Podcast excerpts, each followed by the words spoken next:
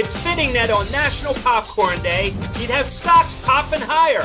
We see the S&P 500 reach an all-time high today. The bulls are running once again in 2024, but will they stay? Welcome everyone to Buy Hold Sell. I am your trader, Todd Schoenberger, and my partner and co-host, Tobin Smith, seems to be away on assignment. Who knows? He's missing in action. We're sending out a crew to find him. But regardless, we're going to have a show. Barbara Doran is our featured guest today. She is the CEO and CIO of BD8 Capital Partners. Barbara, welcome to the program. Todd, delighted to be here. Thank you. Absolutely. I got to say, you're back again. The first time you were with us, it was a few weeks ago, I don't know, maybe 10, 12 weeks ago. You really called the market. You really saw how the stocks were going to end the year in 2023. Here we are in 24. I gotta say, it's kind of been a little bit of a ho-hum time. We missed the Santa Claus rally. Yet this week alone, we see stocks are rising a little bit more. You had a big update today. Consumer sentiment looks solid. But what do you think, Barbara? Is this bull run going to stay for the time being? Yeah, I think it is. I mean, if you remember last year, at the beginning of 23, people were very pessimistic. There'd been so many calling for a recession for months before that, and they were sure in 23 we'd have that recession. Well, we know how that's played out. Inflation continued to come down, if haltingly, but you saw it was 6.5% in December of 22, and by year end 23, it was down to 3.1%. So the pessimists were not well positioned. So I think there was a huge catch up rally, as we saw in the fourth quarter. And part of it, you just saw not only the mega cap stocks, which had been outperforming given how they were trashed the year before. And that was very painful because I own a lot of them, but it was also, you had big breadth in terms of small cap, industrial, cyclicals. It was everything. And people thinking, we've got the breadth trade, finally the market's going out. Well, coming into January, people no longer were thinking recession. The consensus has been soft landing. And I think a lot of investors expected to see a pullback, which would be totally normal after such a big run. And I expected in the mega cap tech names. Instead, what's happened, you saw small caps, the Russell 2000 gave up half its gains. You have not seen the rally broadening out. In fact, you saw the old leadership, the tech names, resurging and doing it again. Like I think NVIDIA is already up 20% year to date. This is only 3 months into the new year. Yeah. So I think this has surprised everybody in terms of just the short-term market volatility. But I think what's happened going into the new year, we thought, okay, that we really feel confident the Fed is done hiking, given what we've seen with inflation, the economy's holding up. Then it was really the uncertainty. What's become uncertain is, well, we thought maybe they would hike or they would cut rates quickly and starting in March. Well, the probabilities in March, the Fed Fund Futures has gone down from 70 to 43%. And I think that's way too high. I think it's going to be pushed out. And the reason is simple. One, the Fed would cut if one would look like we were tanking and going to recession, horrible things were happening. That's clearly not happening. Two, they would cut if the real rates were going to be too high and if they felt inflation was beat. Well, we're not sure inflation is licked yet, because if you're looking at economic strength, we had, as you just mentioned, consumer confidence numbers this morning were the best in decades, or the best, and not the best, but in percentage terms, the biggest jump in decades. So you had expectations for inflation coming down, both now and in the future. That's important because that affects spending decisions. You saw retail sales, better than expected for December. Jobless claims last Thursday, which comes out weekly, they were less than expected. And jobless claims are a leading indicator. When you start to see that jump up, then you start to go, wow, we're really starting to roll over. People are getting fired or laid off. So what I see is you see a pretty strong economy. It is moderating. But, one thing I'm thinking about, Todd, and not a lot of people are talking about, on the housing. You've seen what's happened in this, rates peaked. Mortgage rates peaked at 8% in October and probably averaged 7% last year. Right now, as of last week, it was 6.6%. And you have seen a big perk up week to week in refi applications, new sales pending, all this sort of thing. And so if people start to move into there, and I think they probably will, because when you start to see rates coming down, and you also see there's something like 10 trillion in untapped equity in people's homes that could be used. And you saw buyer intent up 10% in December. So if that starts, that has a huge ripple effect on the economy. So you've got lots of strength coming. And so I think the inflation numbers are going to be key. PCE, the Fed's favorite inflation indicator, next Friday, will be important. But core PCE is averaging 1.9% the last 6 months. That means they've met their target at least in one important way. Well, so this could be an incredible time. Inflation's being beat, and we've still got an incredibly healthy economy. Yeah, I have to agree with bullish. You there. There you go. You are bullish, and that's wonderful to hear. I will say, and I do agree with you that it's great to be bullish. There's so many factors that seem to show us that, okay, you have inflation is coming down. It isn't, you're right, the PCE might be a 1.9 in the last 6 months, but overall, when you start looking at that CPI number, which is the number that really is on the headline of the Wall Street Journal, and that's what investors are looking at, it's what Americans are looking at.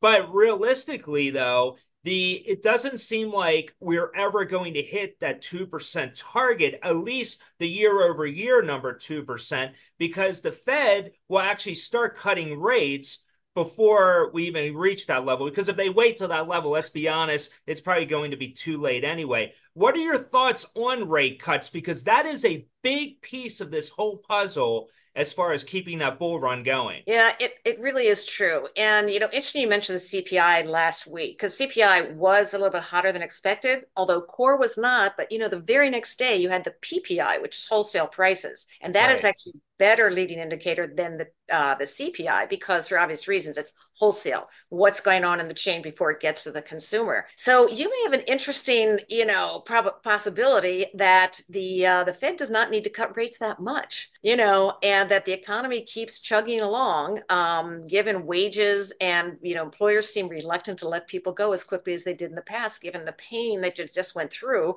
in trying to find people. So I do think they're going to push off any cuts until second half of this year, although probabilities, people are giving higher probability, like 80% in May, but they may, just as insurance, depending what, and they keep saying data dependent, they are indeed. So if they start to see more things rolling over, because we've had a ongoing recession in manufacturing, those numbers are not improving. Housing is a problem because there's such a shortage of existing homes for sale because so many have 3%. They're not going to pay 6%. But once rates start to come down, that will loosen up, and that's going to really start the economy, really an additional growth leg, as I said, in the economy. So we'll see if inflation started to heat up as a result, the Fed then would hold steady. So I'm not sure we're going to see big aggressive rate cuts this year. We will see some likely, but it's not looking like we will, given the current set of data we have, which can obviously change in a few months. I completely agree with you. I don't understand where people are thinking that it's an automatic conclusion that you're going to see rate cuts. I mean, the consensus just a couple of weeks ago was that March we were going to see rate cuts, and it just doesn't make any sense, especially with the labor market being as healthy as it is. You mentioned jobless claims numbers are down. I mean, we still get that monthly jobs number that seems to be very healthy. And so when you see that, it's hard to understand why the Fed would actually start cutting rates. I will say this, if they do wait till the second half, then they're at risk of really looking like they're favoring the incumbent. And it is an election year. So it's interesting. I wonder what the discussions are, because they can't they're not going to publicly talk about politics, but they're in Washington. Of course, they're talking about politics. So as a result, do they cut earlier or do they wait until after the election? I think that's where the real conundrum is in all of this, because I'm certain that the Fed figured, hey, we were going to have such a slow economy with very limited job growth with the rate hikes that we saw. We just haven't seen that so far. So, but I like your conclusion, though, with that. Yeah. When you're talking to your clients at BD8, I mean, are they still, we talk about, and you touched on this, the amount of money on the sidelines. It's $5 trillion sitting in money markets. Do you see your clients, are they asking you saying, okay, should we deploy this money?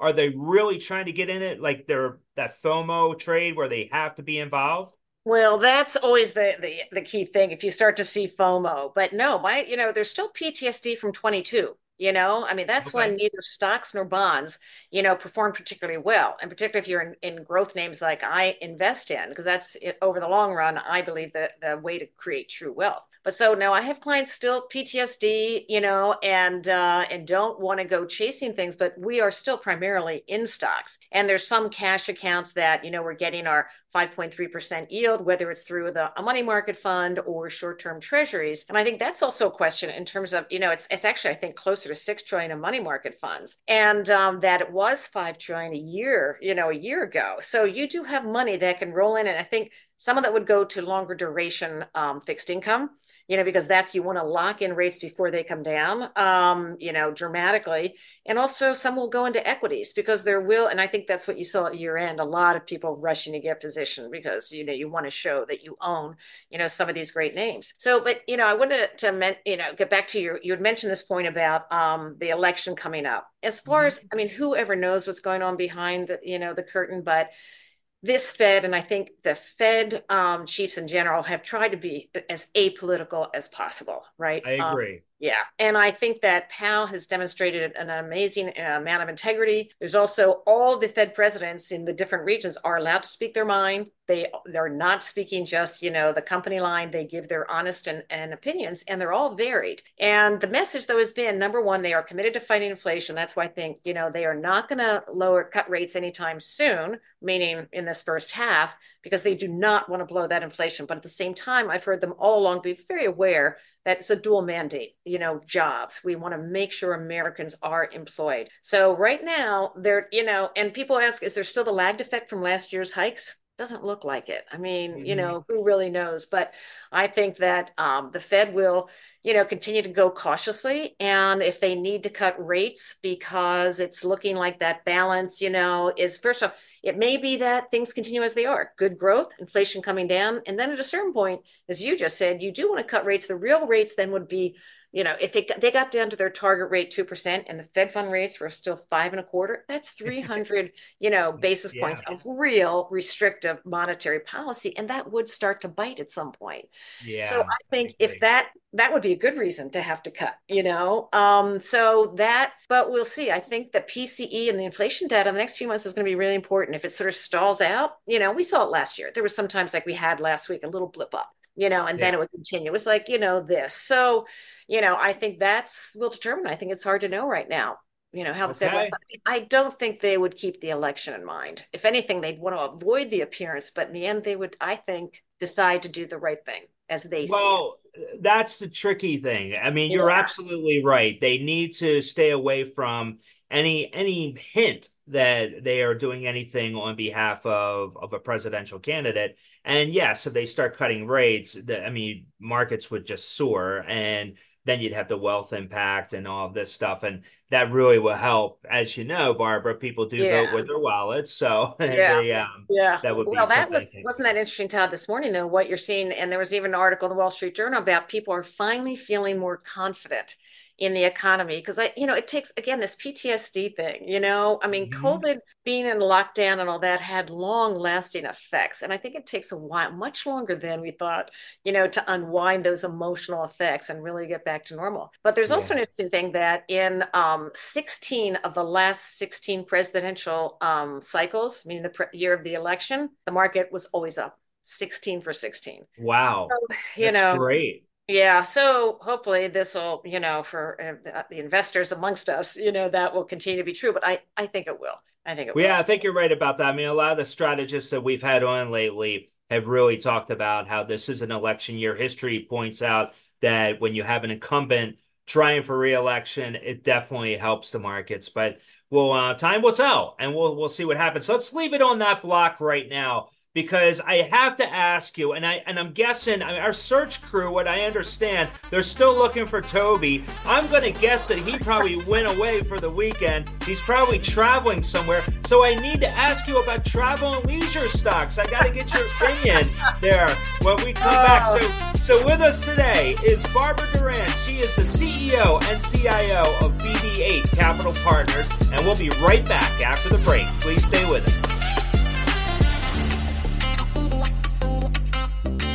Buy, Hold, Sell, brought to you by CrossCheck Management. Get ready for a revolution in business podcasting with the Weekly Money Clip. This game-changing podcast is brought to you by CrossCheck Media and CenterClip, and it's set to redefine how you think about money. Featuring a countdown of top business audio segments, each episode is packed with authentic and original commentary from over 50 independent contributors. Join us for a comprehensive exploration of money-related topics where expert insights meet individual experiences in a 30-minute powerhouse of financial wisdom. Available on the Evergreen Podcast Network and all popular podcast platforms, the Weekly Money Clip is easily accessible to anyone interested in business and finance discussion. Don't miss out on this fusion of creativity, expertise, and innovation. Subscribe now and be part of the financial revolution with the Weekly Money Clip. Your financial future starts here. Hi, it's Nicole Middendorf, CEO of Prosper Wealth Financial. You are listening to Tobin and Todd on Buy, Hold, Sell.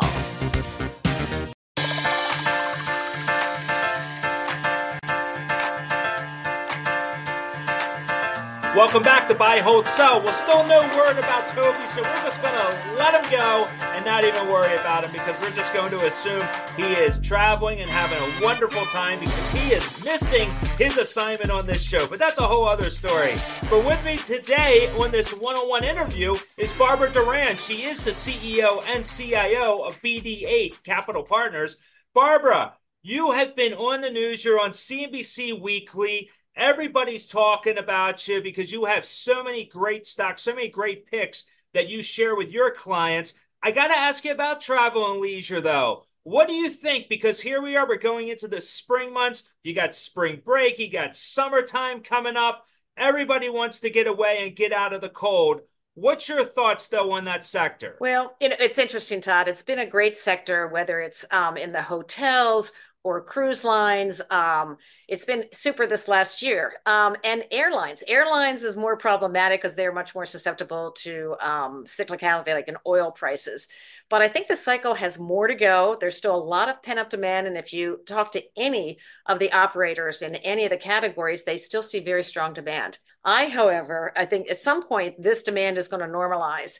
And I had sold at the end of last year, a month ago, I have positions in Expedia and Airbnb that I'd held. And Expedia I bought last year because it is a competitor to Booking.com, which is a great name, which I also own, but it was half the PE. And for good reasons, their growth rate was half of it, but they had all these initiatives in terms of marketing and getting things organized on the same platform. So there was a sort of one of these self-help stories. But I had a double in the name. I looked into this year, and even with the Fed, the anticipation of the Fed being done hiking rates and probably cutting at some point this year, I thought the travel is going to normalize. And I didn't want to be, caught in like, Peloton or Zoom. Zoom I had owned, and unfortunately wrote it down a little bit after the pandemic and gave back some of the gains, not all. So, I wanted to be careful here. So I sold probably half my positions in Expedia and Airbnb, great names that they are, because they both, from when I bought them, had doubled.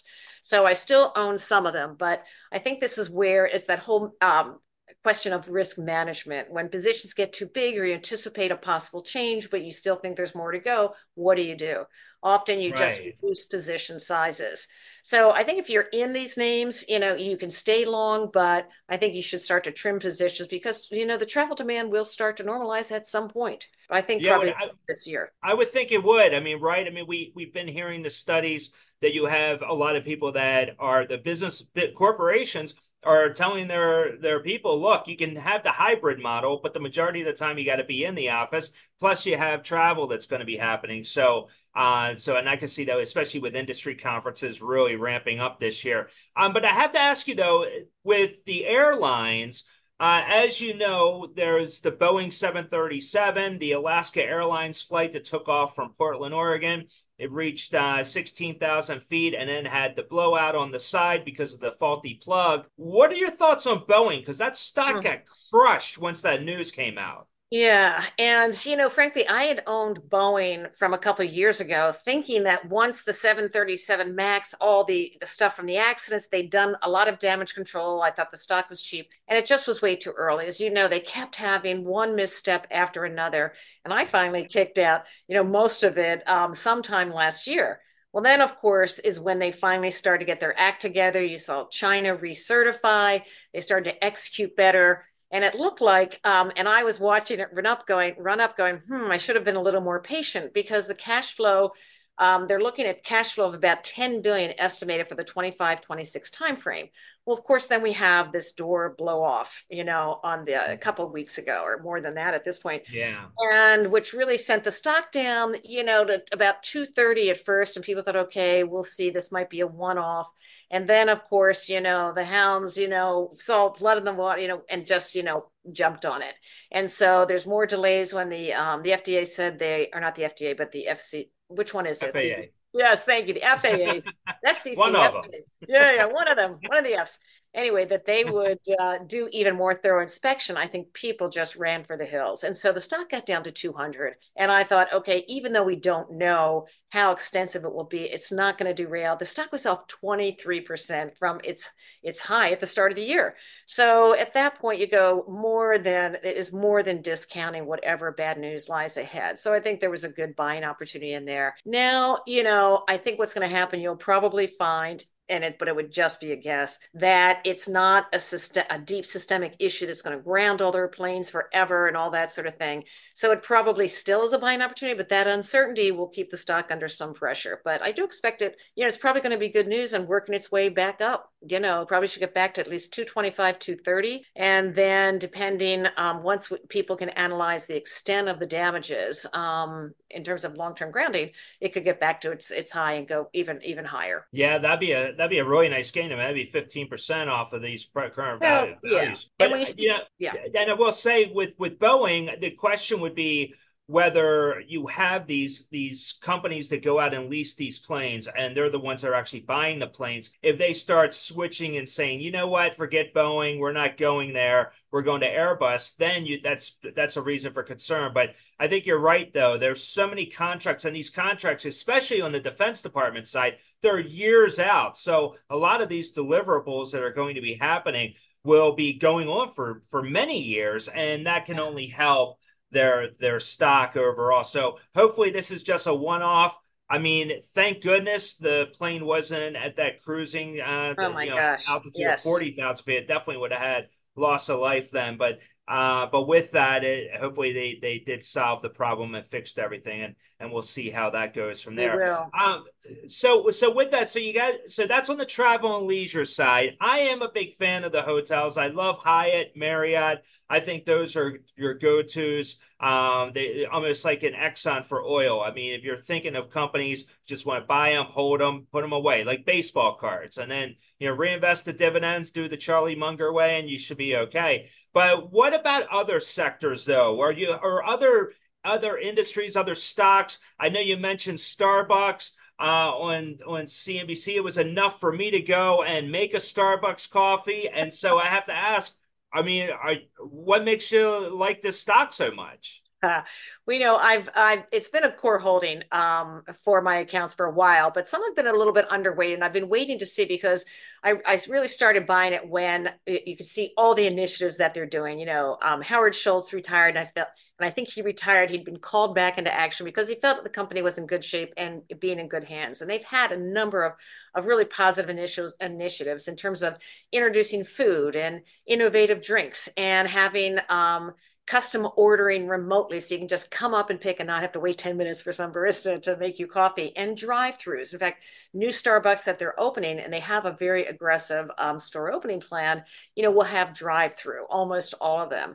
And they also had a big China plan, you know, because China was not so much coffee drinkers as tea drinkers, but that has really changed. And so, you know what happened with the Chinese lockdown was so long, and it was a wild bouncing back, and they had a very promising restart when things opened up. But it's been a little bit disappointing since then. And China has some deep macro economic issues, but the government is not sitting there twiddling their thumbs. They're obviously going to be doing a number of efforts to stimulate the economy, and that should help Starbucks.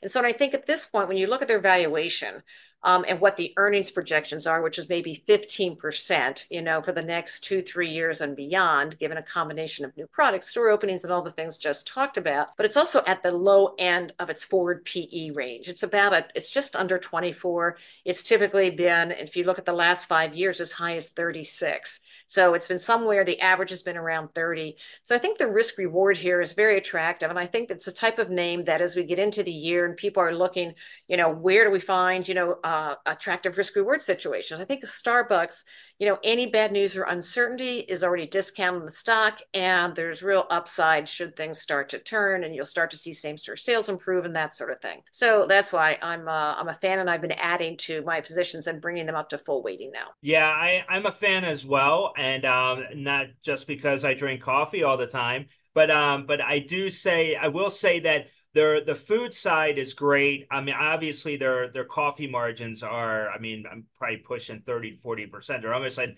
the Apple of coffee companies. But when you look at the at-home items, these, I'm not sure if you have one, they're called Nespresso machines. You can't go to a store and find these Nespressos. And Starbucks has cornered the market. You can't find a non-Starbucks capsule. I guess you could go directly to Nespresso, but for the most part, Starbucks has those, and they're crazy expensive. So I would imagine that the margins there are probably 30 to 40%, and they are just selling off the shelves. So I see that as a big thing. The other side of it is their collaboration with Target. They are a store within the store, and yet they have Target employees that have to go and hand deliver. They actually, just like a drive up, if you buy a vacuum cleaner, you can have a latte, somebody can walk it out to you, and Starbucks doesn't have to pay for that labor. I mean, it's an incredible service, and it's only meaningful to their bottom line. So I have to say that is definitely a winner, not just this year, I think beyond, I mean, because nobody's ever been able to counter them anyway. So I like that one. What other stocks are you looking at? Tell me, because I mean, we got the whole year, and I know our audience, you know, they're foaming at the mouth. They want to know, hey, what do I invest in now? But exactly. What else do you like? Well, you know, I mean, it goes without saying, NVIDIA, you know, and people go, oh, it was up 240% last year. It's already up 20% year to date. It has so much more to run, Todd, because earnings will keep coming up. You saw the Meta news, you know, yesterday talking about how many CPUs they are buying from them. I know. I mean, just Meta alone is huge. And we are still in the early innings of implementation of AI. And if you heard some of the reports from Davos, you know, there'd be a room of 100 CEOs, and they were asked, well, how many of you are, you know, where of AI, you know, 100%, of course. And how many of you are going to be implementing this year? 65% are already moving forward. And we haven't even begun to see the applications and the tools and the things that will be dreamt up to make use of AI. So, you know, and that's why, look, that ties into Apple, you know, because Apple's been very controversial this year because, their handsets are slowing down, And so you've had a couple downgrades on the street. I think two people upgraded in the last few days. And for me, it's a clear buy. You know, the stock had sold off. It's one of those core holdings, and it's a couple reasons. You know, one, when they talked about the handset market slowing or the handset slowing for them, well, that's temporary because you're going to have AI integrated. You're going to have new uses, and we're also heading into the replacement cycle, you know, for handsets. So I think that should help. And the most important thing was probably the increasing percentage of revenues from services. And services is huge high margin business. And that's gone from 15% of revenues 5 years ago. It's now 22% and climbing. And, you know, it's the ecosystem. I don't know about you, Todd, but, you know, I had bought an iPhone some years ago. Then I was like, you know, it would be nice to have the computer and everything coordinated. So I made the incredibly painful transition from Windows to Mac. And then, of course, I now have my Apple Watch, you know, right, because of exercise and all the health benefits, which will continue to increase. And so, and you know, people are loyal, and there's 2 billion devices out there. So Apple ain't going away. And as you know, they generate huge cash flow that they return to shareholders, and that's not going away. So I just think it deserves a high PE, you know, no matter what's happening with handsets in any given period of time. There's going to be lumpiness, you know, in that. It just, you know, goes with the territory. But yeah, I do definitely agree with you on that one. And we had Dan Ives on Buy, Hold, Sell not too long ago, and he did talk about how in 2023, you'd have a number of S&P 500 companies that really had 1% of their annual budget devoted to AI. Now the number's close to 10%. So when you start seeing those budgets, that type of increase, that type of commitment to AI just on the corporate space, we haven't even talked about on the individual space. That's a whole other avenue right there. So I do agree. NVIDIA is definitely going to be the winner, not just this year, probably for many, many years, especially with their growth rate. It's just so eye-popping. So, and Apple, you can't go wrong with Apple. I mean, people don't wait out in line all night long for a Samsung product, but they do for an Apple product. So that tells me that's the stock you want to own. Yes, you're not kidding. So, and then also it's not, you know, these names are not undiscovered, but, you know, people say, oh, it's a crowded space, but you have so much more to come in terms of earnings. Like Palo Alto is also a core holding. And that's, as we know, is the cybersecurity play. And we also know what's happening in cybersecurity. It is going to be a huge, long tailwind in the secular space. And they are number one. They've got the platform with best in class, you know, different security products on it. And big enterprises are moving. They want to consolidate. They don't want something from this person that doesn't talk to each other. And so they are just gaining share, and they still have a minimal share. I mean, it's a very fragmented market. So they've got growth for the foreseeable future. So that is also another one. You know, you look at where it's come from and the PE, but it will continue to outperform. Yeah. Yeah. I like that a lot. I know the audience does as well. So Barbara, we're going to leave it there. We have a lot to look forward to this weekend. My Ravens are playing. So go Ravens. We root for the Ravens. And see what happens. And hopefully when we come back for Buy, Hold, Sell next week, I'll be smiling. So we'll see. And I'm sure Toby will come back with a nice tan. So we'll see. Barbara, how can the audience reach you? Well, they can call or write. You know, my cell phone number, should I give that out? You know, no, don't do that. But I'll tell you what, what's your website? I do have a website. I do have a website. That's probably the best way. BD8Cap.com. BD8Cap.com. And we will have that in the description as well for everyone. You know what? I should check that. You know, I don't even know my own website. Let me see.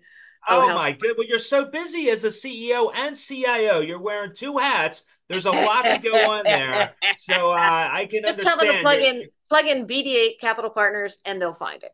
So BD8 Capital Partners. Google that. I'll also look it up and I'll put it in the description. Definitely encourage the audience to go talk to Barbara. She is very wise. She's not on national TV for nothing. She definitely knows her stuff. So Barbara, I got to thank you for joining me on Buy, Hold, Sell. And next time, hopefully we'll have Toby with us as well. Little bait and switch there. Where's Toby?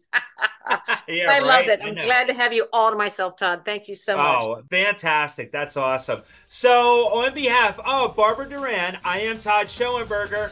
Missing Toby Smith today, but thanks once again, and please join us next week on Buy, Hold, Sell. We have Sylvia Jablonski, CEO of Defiance ETFs, will be coming back to the show, and you definitely don't want to miss what she has to say. She has some great products that are just hitting the market, actually, over the next couple of weeks, but we'll get into that later on.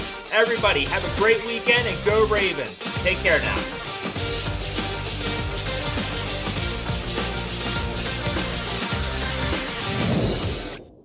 Buy, Hold, Sell, brought to you by CrossCheck Management.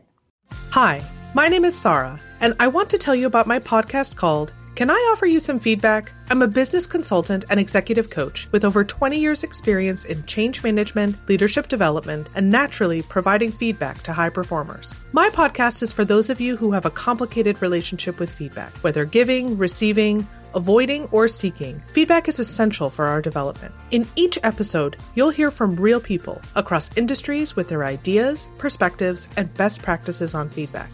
I'll also be sharing Business Bites with you, simple explanations of organizational tools, management techniques, and leadership philosophies that will help you and your businesses thrive. You can listen to Can I Offer You Some Feedback on your favorite podcast app or learn more at evergreenpodcasts.com.